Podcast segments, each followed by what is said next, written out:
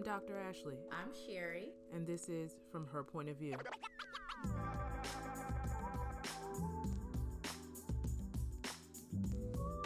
Hey girl, how you doing? I'm good. How are you? I am great.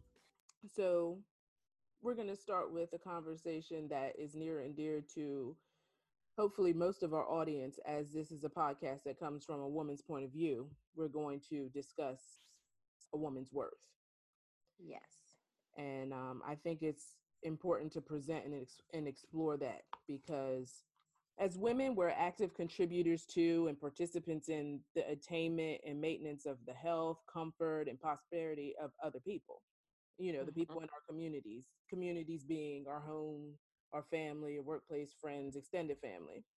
But that can be to the detriment of that woman because while she's taking care of everybody else, she could be neglecting herself. And then with that neglect, it's manifested in things that are rampant in the Black community where high blood pressure, weight gain, we have physical and mental breakdowns. Mm-hmm. Is also demonstrated in what we tolerate and allow in our intimate relationships not only in our intimate relationships, but what we project upon others. Like people could be totally innocent in our lives, but because we have a few bad seeds per se present, we allow the negativity that they bring and put upon us to be put upon people who have nothing to do with that. That's our children, uh, you know, our parents, our friends, our coworkers so that's an interesting point that you make. Um, but yes, a woman's worth is something that we definitely need to touch upon. I know for me personally, I've been running into a lot of different conversations that make me question what we are doing as women with how we value ourselves and what is it that we're putting out into the world to make people think that it's okay to treat us the way that they treat us, good or bad. More so bad than good, because that's why the conversation is being had. But what is it that we're putting out in the atmosphere to make people assume that this is okay? So, what have you heard? What have you heard, or what conversations have you had that have made you feel that way? So, for example, I have a friend who I was talking to recently who is in a relationship with someone who I the way that I put it is that they're looking for companionship, they're not looking for a relationship. Who's looking so, for companionship and who's looking for the relationship? So the woman is looking for relationship, the man is looking for companionship. The man is much older than the woman, so you would think that with age comes wisdom, as they say and that this man would want to settle down, you know, be with someone, you know, long term and kind of just be happy, right? But because the option of being out there is out there, he chooses that life over the stability of being with this one woman who loves him dearly. So I asked her, why is it that you stay? Why is it that you continue to endure what this man throws your way, which is shady as fuck? Why? And she basically said, I don't know. And I don't know was just so, it was so much more confusing that you didn't know why you allow yourself to be in this place because she was hurt. She'll argue this man down about what he's doing and what he's not doing and he ain't coming in the house on time and he ain't answer his phone and and all of this stuff but yet you continue to let him lay in your bed you continue to let him come in and out. You might argue with him on monday but on tuesday y'all buddy buddy all over again like it never happened. But yet you're miserable and you find yourself running the streets trying to find him because he's out here doing whatever he's doing and like you're disappointed in yourself but you're not doing anything to make the change so what, talking to her and having this conversation i was really baffled and don't get me wrong I can't give no relationship advice. I can't uh, tell you that what you're doing is is necessarily wrong if it works for you. But when it doesn't work for you, at what point do you change it? And she was just so lost. She had no idea where to begin. And that's where the woman's worth came into play. And I just basically told her that you have to value yourself more than you value this this man in this makeshift relationship that you have because he just wants companionship. He wants someone that he can come and lay with at night when he want to lay with, somebody that's on deck to have dinner when he want to have dinner or watch a movie when he want to watch a movie, but then when he want to do what he want to do, you got to fall back. So if you can't get with the program, then you need to get another program because this one ain't it. And that was basically how that conversation ended. And so, how do you think that demonstrates how she feels about herself, about her self worth? I felt like she felt bad. She, it may not have resonated at the moment, but when you sit back and really think, like, this person loves me, meaning me loving this person, and I'm just being honest because I, I care for you, I'm sure she sat back and thought, like, what am I doing? Why do I let this man do what he does to me? And now she has to do some soul searching and really figure out why she continues to stay in a relationship that's not fulfilling, basically. And that goes back to what I said about about a woman's worth and how what we feel or how we feel about ourselves is demonstrated in what we tolerate and what we allow in an intimate relationship. For example, like you might allow your your partner to slack or in providing support and companionship, but you stick around. You allow them to speak and treat you any kind of way, but you stick around. You allow them to talk to you in a way that you probably wouldn't even allow colleagues and strangers to talk to you. Mm-hmm. But you stick around. And this is supposed to be, you know, one of the people that's closest to you. Who love you. So with that being said, she can enumerate all the things that are going on. Clearly, you can clearly see all the things that are happening but you can't see the clear trajectory of how to get out or how to deal with it in a way that you're going to have to decide whether you're either going to accept that, take it for what it is, not beat him up about it all the time because you have accepted that behavior, mm-hmm. or get out. And see, the get out part is the hardest part. A lot of people have come accustomed to the dysfunction of the relationship. So you'd rather be with a man who disrespects you time and time again just to have a warm body to lay next to. That's not okay. So then you got to really question yourself and and and why you accept that type of behavior. For her, I feel like a big part of it is that she lacks self-esteem. Although she she wants this relationship to work and it it's not working, she doesn't feel like she's worthy enough to get someone else to be in a relationship with.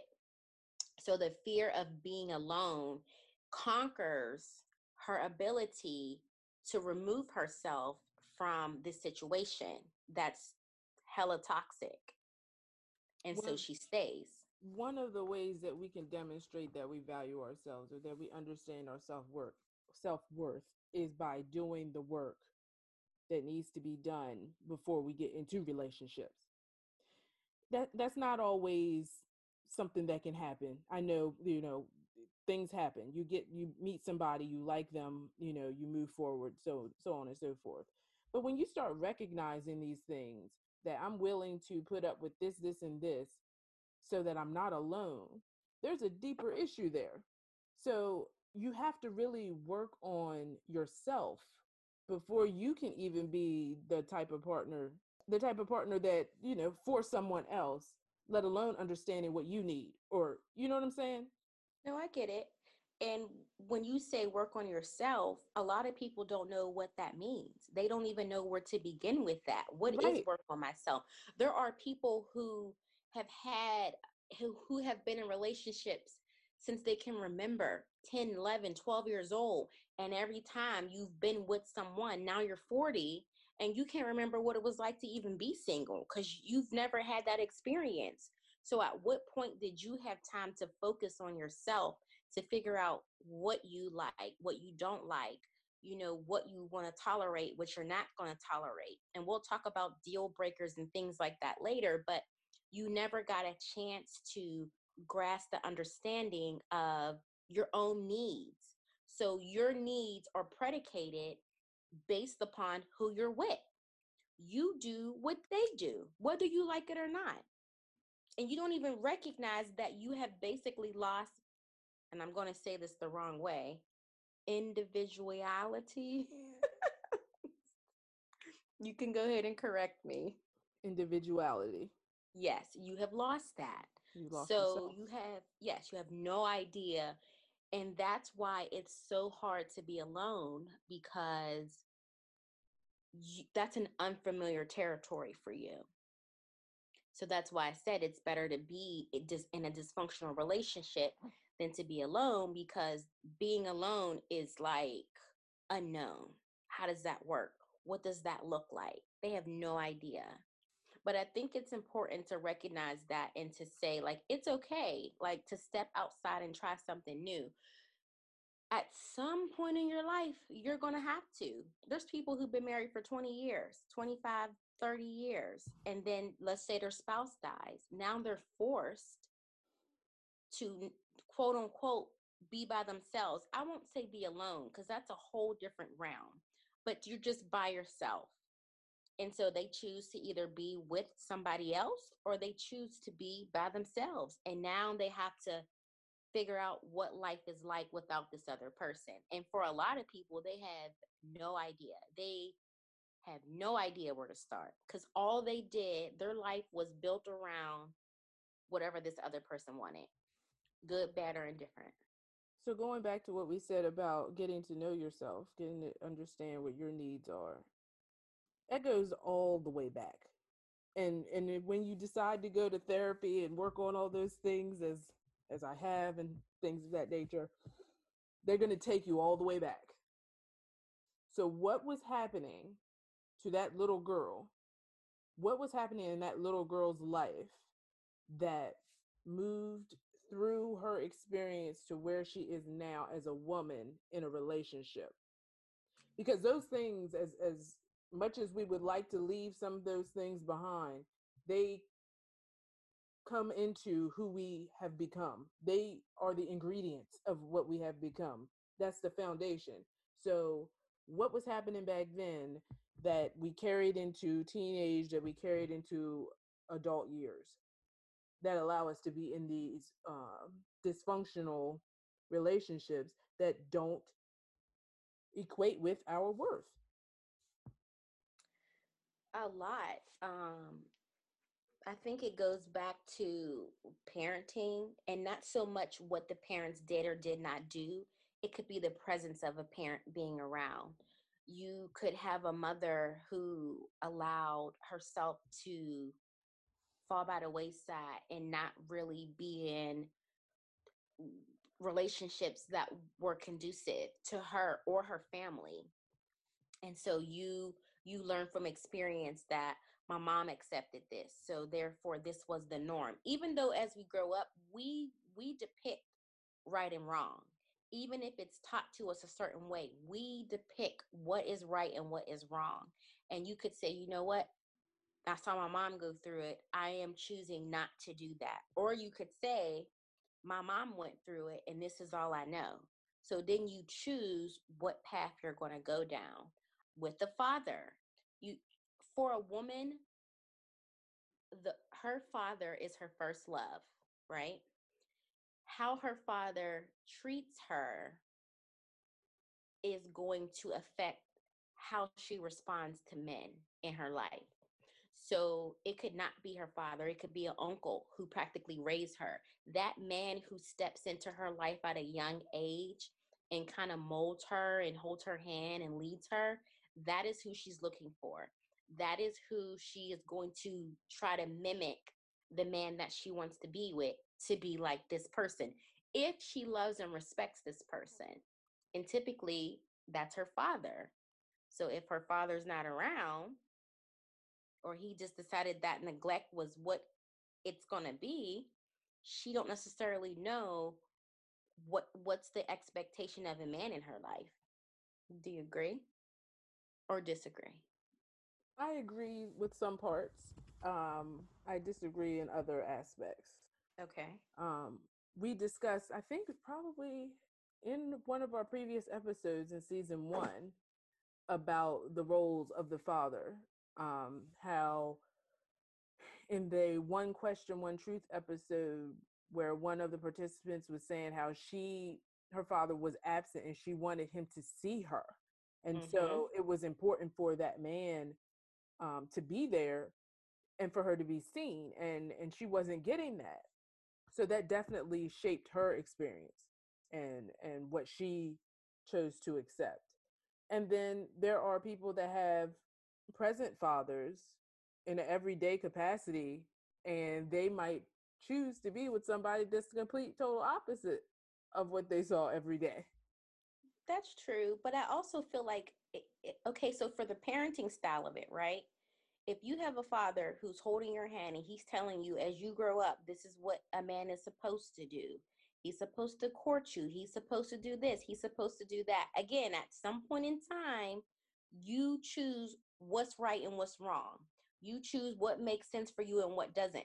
But if he's there and he says to you, you know, baby girl, you know, let the man open the door for you, let him pull your chair out. When you start to go on dates and things like that, that's your initial expectation.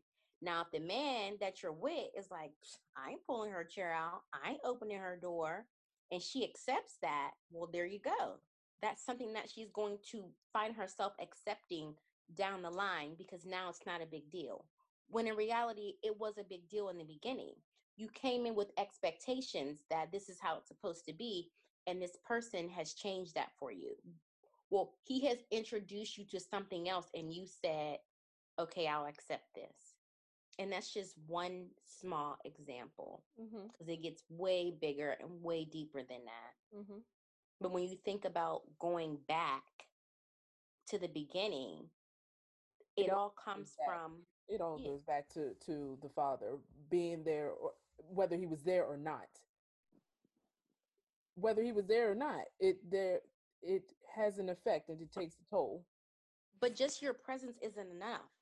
So you have fathers who are in the house who are present who are making sure all the bills are paid and doing all that but they're not building that relationship with their child. And we're just using women so i'll say daughters.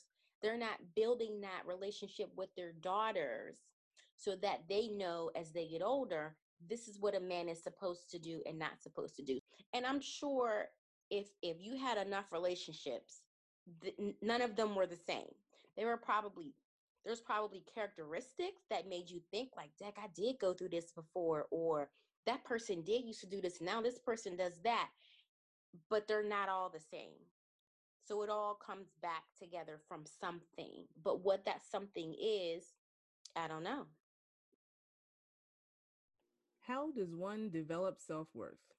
I did a little research and I'm going to share with you what I found.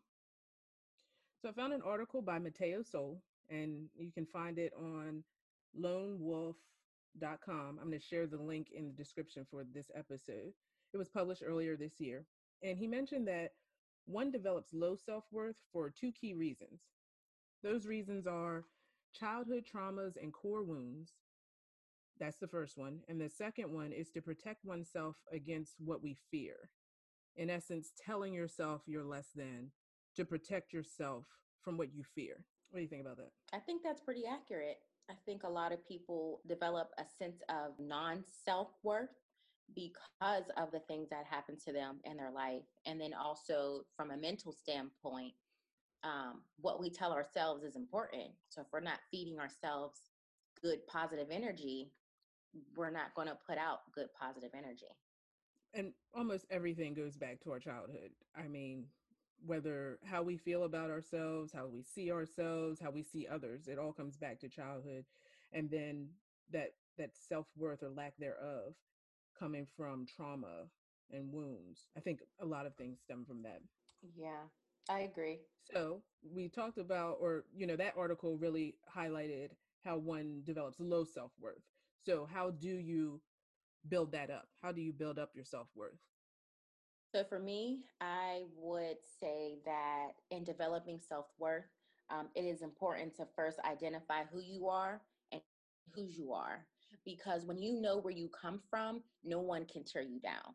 Like we we come from royalty, whether we want to believe that or not. We are special people. We were divinely made, um, and we have to know that no matter what's going on in our life. So it is important to know who you are and to know whose you are because we're all wonderfully made. Point two on that is in the process of understanding and developing self worth, I would say that it is imperative to acknowledge one's feelings about where you are mentally and emotionally. Being honest with yourself and the state that you're in, whether good or bad, is important because we need to grow from that. Do you agree? Yeah, I do. And and it's important for us to do that work because when we build our self-worth, then we're able to build for our children. And it becomes a cycle. When mom does not feel good about herself and who she is, that is projected on the child. Mm-hmm. I'm not sure which episode it was with the Iyanla. That's that's my girl. You know, I think I'm her in my head.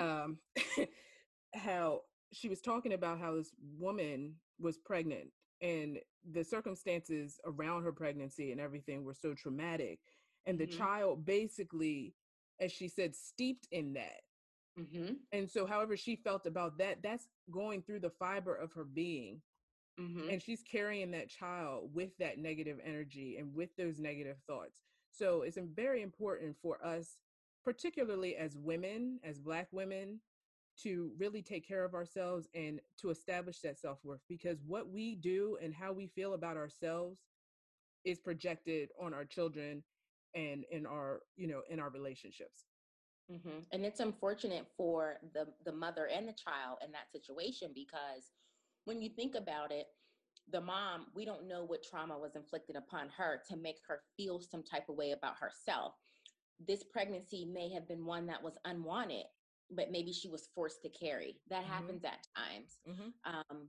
so feeling that way and projecting that onto her child unknowingly mm-hmm. is a guilt in itself, right? So for the child to come into this world, and I hear it a lot when people say, "Oh, they just bad. Oh, he just bad. Oh, she just bad." But where does that come from? Like, where does that come from? Prime example: my guy's brother they have a baby. They're both very mild mannered, very calm, sweet. I've never seen them get upset. Not that they don't, I just never seen it. Um, but they're really cool, calm people. Their child is just like that. She's very mild mannered. She's, what's the word that I said? She's bashful. Like, there's so much innocence to her in the world. Like, when she senses something's not right or not normal and not normal in the sense that it's calm she kind of wards away from it because she's like okay this is not familiar to me.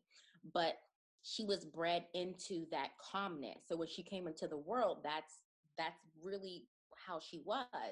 So i feel like in that situation like you said with the mother and the child the child comes into the world screaming his little head off and you don't know why because the, the, the child is just as disturbed as you are Mm-hmm. And that environment that they created for for that little girl in mm-hmm. your example, you can see it. It's demonstrated in in the way she moves, the way mm-hmm. she interacts with people, and just like you said, with the the way you feel about yourself, the, the environment you create, that is going to be manifesting your children. So mm-hmm. and and as you also mentioned, it's inadvertent sometimes. We don't mean to project these things on the children. You're not knowingly trying to tear them down, but because there's something broken in you, you don't have the tools to provide anything different. And that so goes back to go ahead. Like you said, the acknowledgement of where you are, how you feel in any space. You could be in a room full of innocent people. And we talked about this before. If you walk into a room full of innocent people and you are projecting negativity from yourself, you're projecting that onto other people. And then the mood changes, the environment changes, and nobody knows why. And it's because the negativity that that you brought in. I always say to people, you know, people will say, "Well, I'm not in the mood today. I don't. I, I'm not feeling it." Okay, well, you figure that out. I'll call you back later because you're not bringing that into my space. Mm-hmm. Or you come in, you, you know, you come into my home, and I always say you on ten thousand, but you're on ten thousand, and I'm just trying to be even today. Like I need peace and relaxation today, and you're coming in here on ten thousand. You gotta go mm-hmm. because mm-hmm. I, I can't get there with you. So, yeah, and that's just from a feeling perspective. You don't you have to not allow people to project onto you things that you don't want in your life or you don't want in your space. And that's something you do when you have self-worth. When you have self-worth, you won't allow these negative things, this negative energy to be in your space because it's not good for you. And because you mm-hmm. care about yourself and you think that you're worthy, you won't allow that type of energy around you. I agree. Totally agree.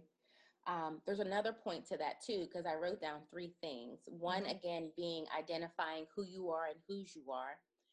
Two, being um, acknowledging one's feelings mm-hmm. and mental state. And then three is being willing to be open, honest, and communicate. I say communication because a lot of people say you have to teach people how to treat you. Well, if people are treating you bad and you're not saying anything about it, it's never going to stop. Whether they know they're treating you bad or not, the behavior doesn't stop because you're not stepping up for yourself. When you have true self worth, you're not going to let people walk all over you. You're not going to let people talk, you know, all about you. Um, you're going to speak up for yourself. And so it is important to speak up for yourself, communicate what needs to happen, what doesn't need to happen, and just be honest. Like, there's nothing wrong with being honest. It may hurt people's feelings, but better theirs than yours. Like, you need to live in your own peace. And I don't mean that maliciously, but like, if a person is not, if they, they may not know that they that they don't have your best interest at heart. But when you realize that that's not the case in this space and time, you got to be honest about that with yourself and with them. Not today. I can't deal with it. And you just move on from it. Let's try this again tomorrow. So, in keeping with the the question, how does one develop self worth? The question that followed after that is, how does one lose self worth? So, we mentioned in in the first part how you develop low self worth from the childhood trauma and the wounds, and then trying to protect yourself from things that you fear. How else do you think people lose self worth? I think that people lose self worth by allowing other people to take advantage of them. And that goes back to, like you said in the beginning, childhood trauma. Like, where did you learn that that behavior was okay for someone to just take advantage of you? And being taken advantage of, there's levels to that. What, you know what I'm saying? It's not just the extreme like molestation and things like that, abuse. It could be the way that a person talks to you, a way that a person dismantles you in front of in front of the, the likes of other people. It could be talking about you behind your back. And that's that talking about about you behind your back, but then being a friend in your face. That's taking advantage of you. You're not my friend if you're talking about me behind my back. If you only come to me when you need something, and I can never rely on you, that's taking advantage of a person. And a lot of people will feel some type of way about themselves because although they give, give, give, they're not getting anything in return, which will make them feel some type of way. And like you said, it goes back to the childhood traumas because the things that you experience as a child will then allow you to be put in a position where you will allow other people to take advantage of you. For example, as a kid, my experience was whenever something happened, whether it was a group of children and something happened, something bad happened, when it came back to my parents, it was always my fault. So when even knowing the circumstances, everything that took place, where it's being given to you, where it's being delivered to you from, those other parents are coming to you, and this happened and that happened. It's your fault. You should have done something different. You should have this, you should have that. When a Mm, child hears something like that all the time, it can damage their um, their self esteem especially when the child you should know the character of your child mm-hmm. not to say that your child won't do this or that but you you can listen sometimes to things that have happened and you know whether or not your child was involved and in what capacity Mm-hmm. because you know the character of your child Mm-hmm. then to also be the child accused and not have anybody standing with you not even your parent Mm-hmm. because then they're saying, you know, then you know that was your fault. You should have done this, that, or the other. Basically, reprimanding you in front of the other people and everything when you know that you had it, it was not your fault. That does something to a child's self esteem. Would that be considered character shaming? Because you are basically saying that I am not this person that I am. Like I am this person. I am I am a great child, for example. And you as my parent know that I am a great child, but because I got caught up in a situation and as my parents, you know that it's not in my character to do these things, you're still impeding that upon me. You're saying well you should have done better when in reality i didn't do anything wrong Mhm. so you're you are character shaming me saying that you're not who i thought you were when in reality i am that i am a good kid And if those two people don't stand with you, what do you think that says to a child? What does that make her think about the rest of the world? Well, if Mhm. I'm not worthy enough to be stood up for by the people that are supposed to love me the most, what what will anybody else do? Or what must anybody else think of me? mm-hmm. And will I ever be good enough? that's a good point like that's a really good point because the parents set the bar for the child and in their upbringing to say you know we got your back regardless like everybody in this world needs to know that there is one person that they can depend on and for most people it is their parents Mhm. you brought me into this world you care for me you're supposed to care for me down Mhm. like with no questions asked And even if I was wrong, deal with me later by ourselves. Don't Mhm. impugn me in front of other people yeah to That further and further tear down. that embarrassment will definitely jack you up Yeah. like it will jack you up for years to come hmm um that's so funny you say that um i remember being in school and there was this guy in my class and i want to say i was probably like maybe i was in fifth grade but i'll never forget this day. He was being bad in school and he was the considered the class clown right? Well he was the class clown because lo and behold he had low self-esteem. So that was his way of getting out of being talked about or feeling lesser than what he was. And one day he was doing the whole class clown thing, and the teacher called his mom without warning.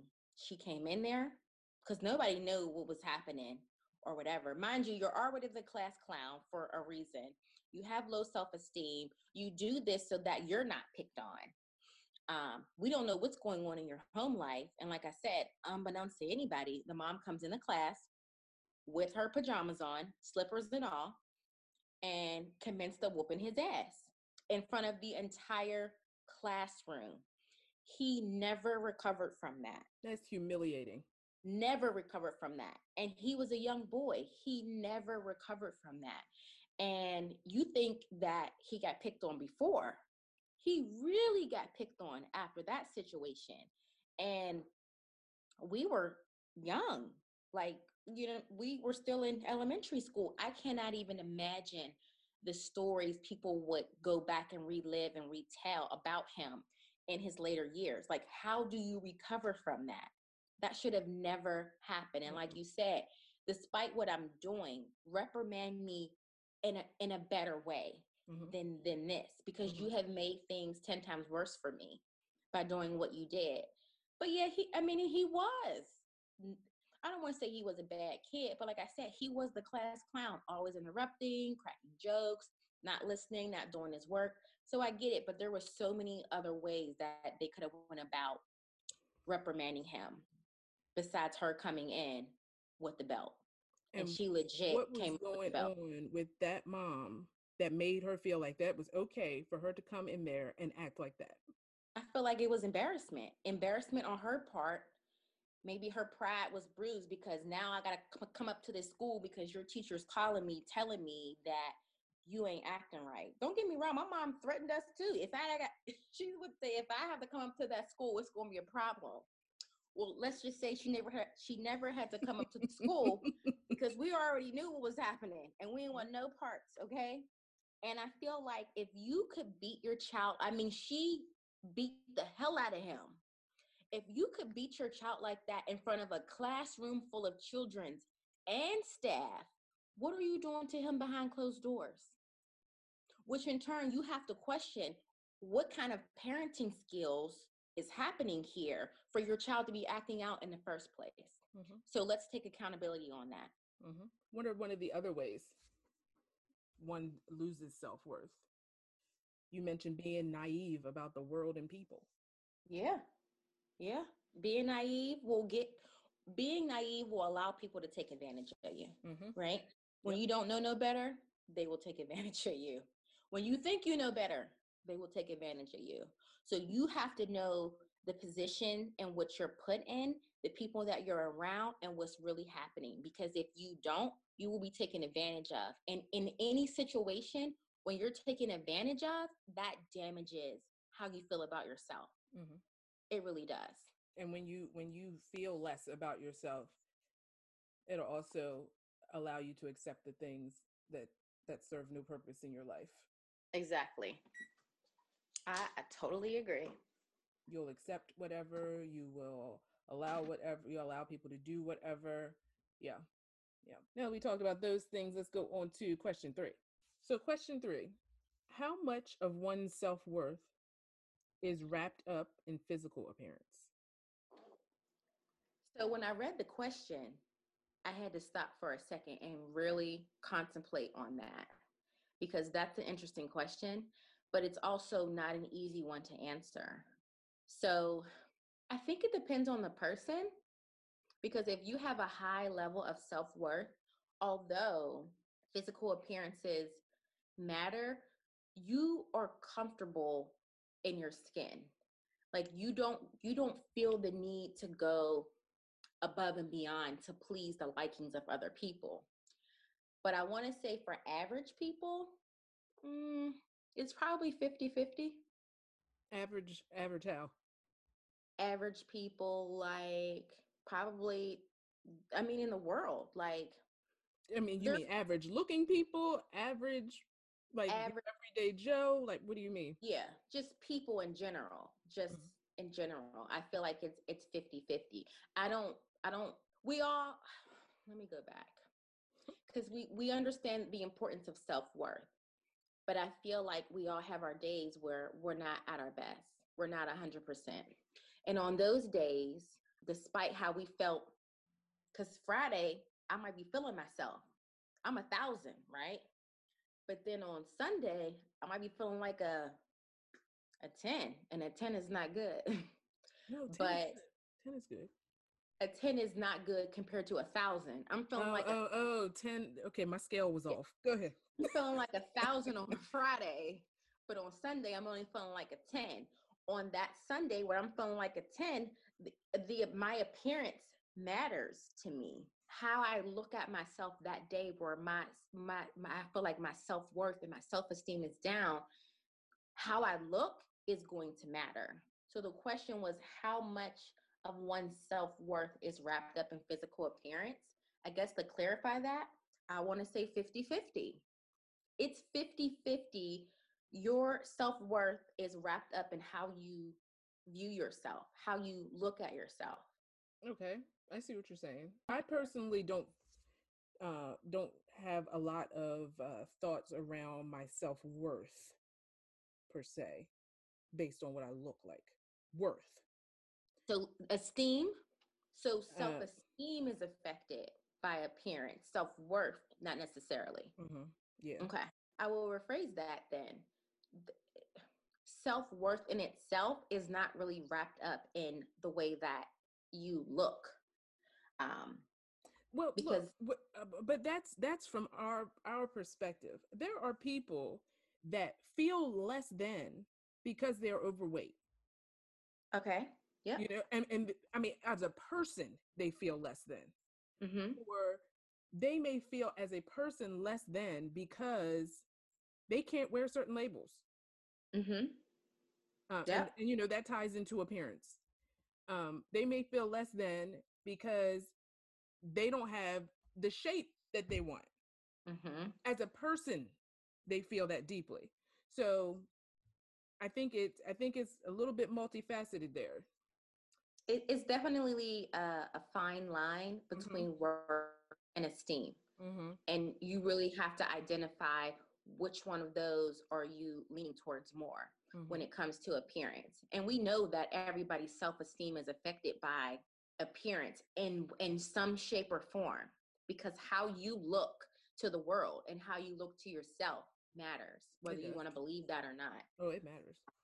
It matters. Yeah but the worth of it like you're right there are people who feel bad about themselves because they can't wear gucci mm-hmm. or because they can't wear chanel which that shouldn't even matter but it does especially in the circles that you're in right? Mm-hmm. If you are we we had um one of one of our podcast participants talk about how he wants to get a new car, right? And he wants to get a new car not because it will make him feel better, but because when you think about it, he's working in a realm with other professionals who drive Porsches and BMWs and all those fancy cars, right? Audis. They drive in all of that and he coming in with a Toyota. So he could definitely feel some type of way like well, am I worthy of being in the same group that they're in because I drive this and they drive that, or they wear designer suits and and I'm coming in with I don't know what's a low budget suit brand. no. But you know what I'm saying? Stacy Adams. so he's coming in with Stacy Adams and they coming in decked out with with eh, there you go. Wait. K and G. K and G. K and G, okay. But you know, he's coming in with K and G. No disrespect to nobody wearing K and G, but he's coming in with K and G, and they got on designer, I don't know, Louis Vuitton outfits. Like, then he has to question his worth. Am I worthy of being in the group with these particular professionals because I don't have the money they have? I don't have the style they have. I don't have the ability to purchase the things that they can afford that could definitely affect his his feeling of self-worth in in that form mm-hmm. because you're not lining up with everybody else maybe you're not worthy mm-hmm.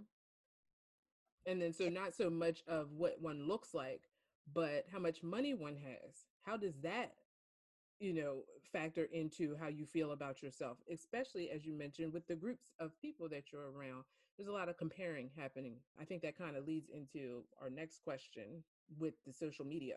That question is how much does social media impact self worth and self esteem? And that's where that comparing comes in mm-hmm. because everybody when when he goes to work that person that you mentioned before he sees these people these these professionals and they've attained that and he's physically there with them he sees that but on social media everyone shows you what they want you to see mm-hmm.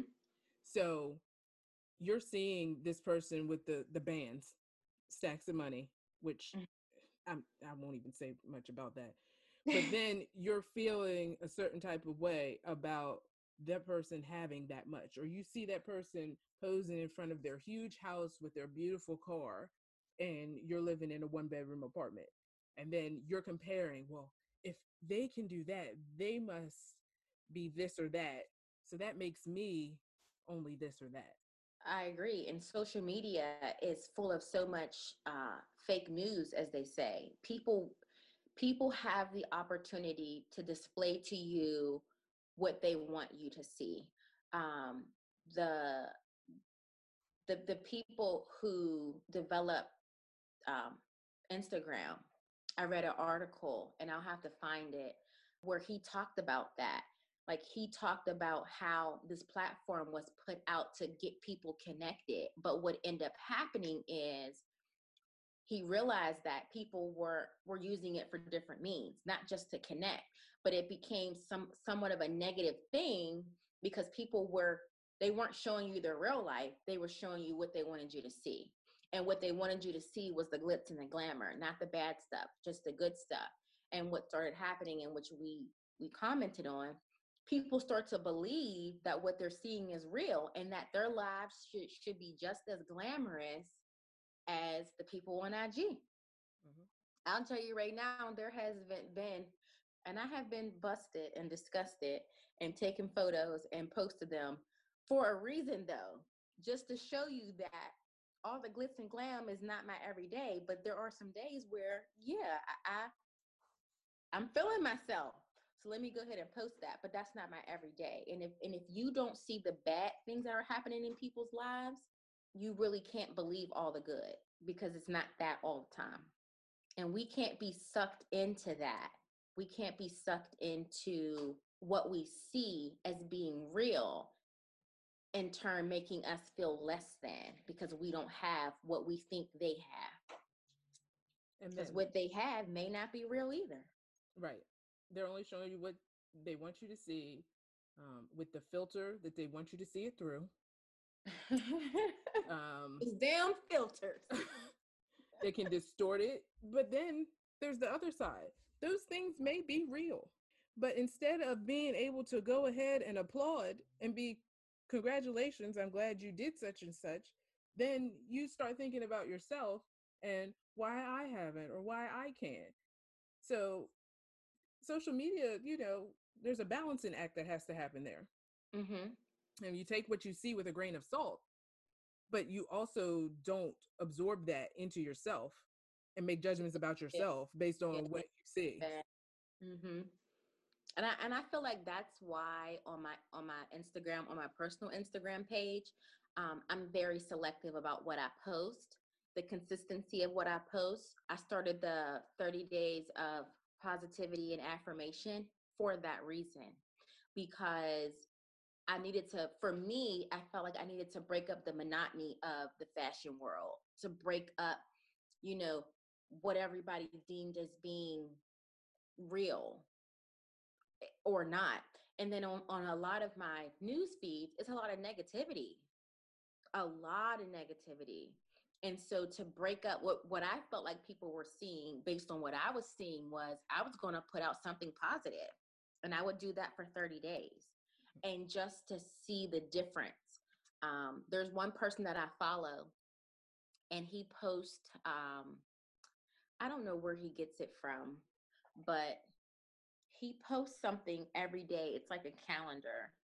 And I like every single post because I actually look forward to what the post is going to say for the day. And it's nothing but positivity. So when I'm on there, I check that first. I like that and then I move on. And like I said, you you never know what's what you're going to come across. You have no control over that. But we need more positivity um, in the social media space and we need authenticity. Like like i said being real. Every day is not a good day and that's okay. Mm-hmm. and every day you don't have a face full of makeup. That's okay.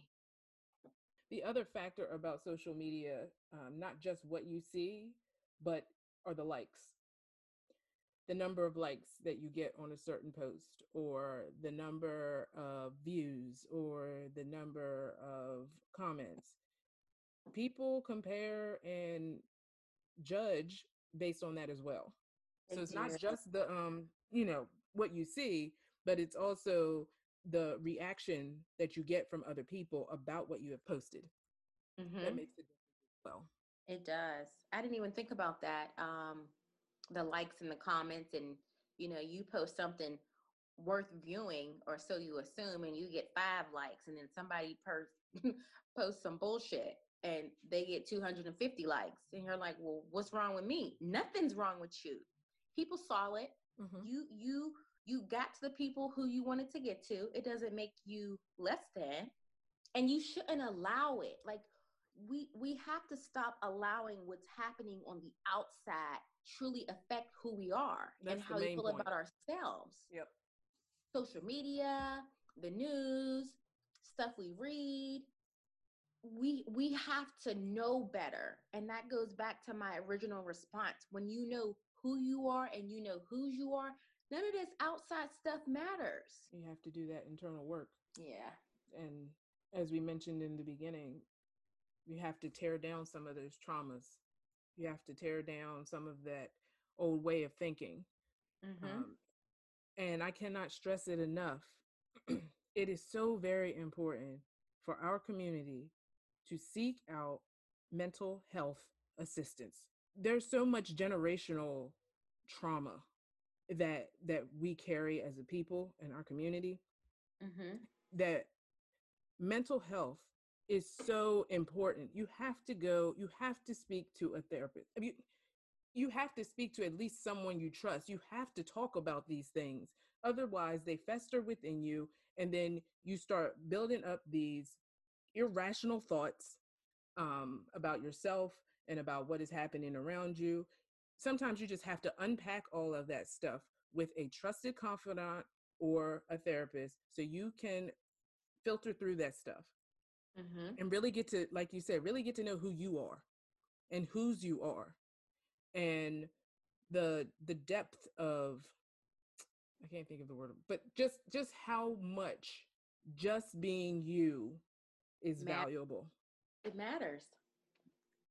Uh, when when I was in elementary school, we used to say every morning, "I am unique.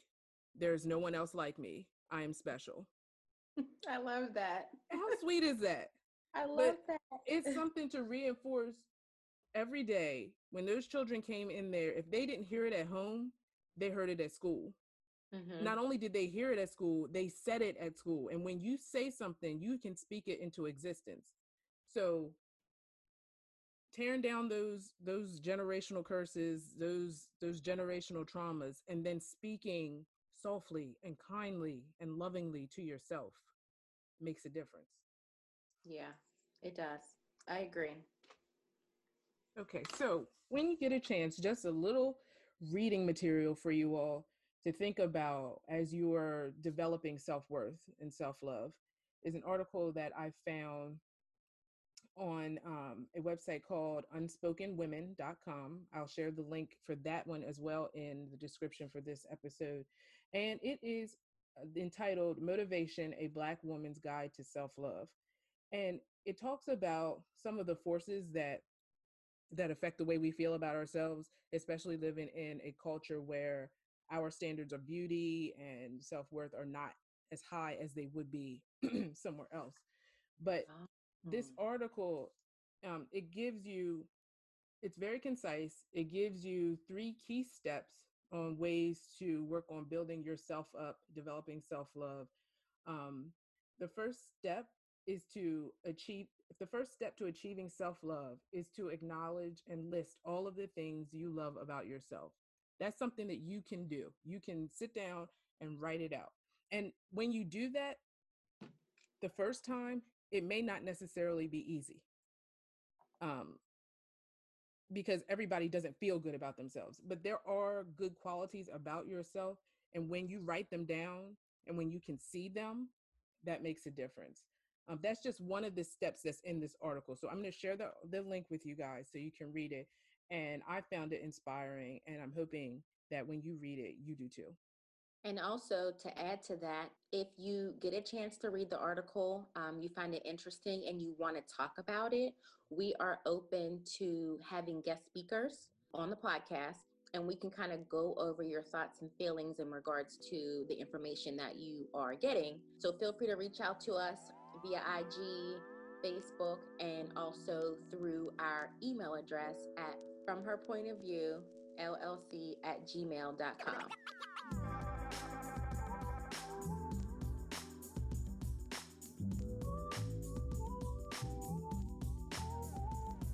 You've been listening to From Her Point of View. the show curated specifically for women by women, covering a wide range of topics. Though this is from her point of view, we want your point of view too. Become a part of the show. Questions, comments, and feedback are welcome through Instagram and Facebook, where we post regularly.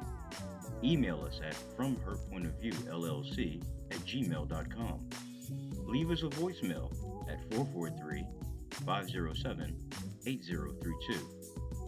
Tune in weekly and please share with your family and friends as we can be found on your favorite platforms Apple Podcasts, Podbean, Google Podcasts, Spotify, and Amazon Music.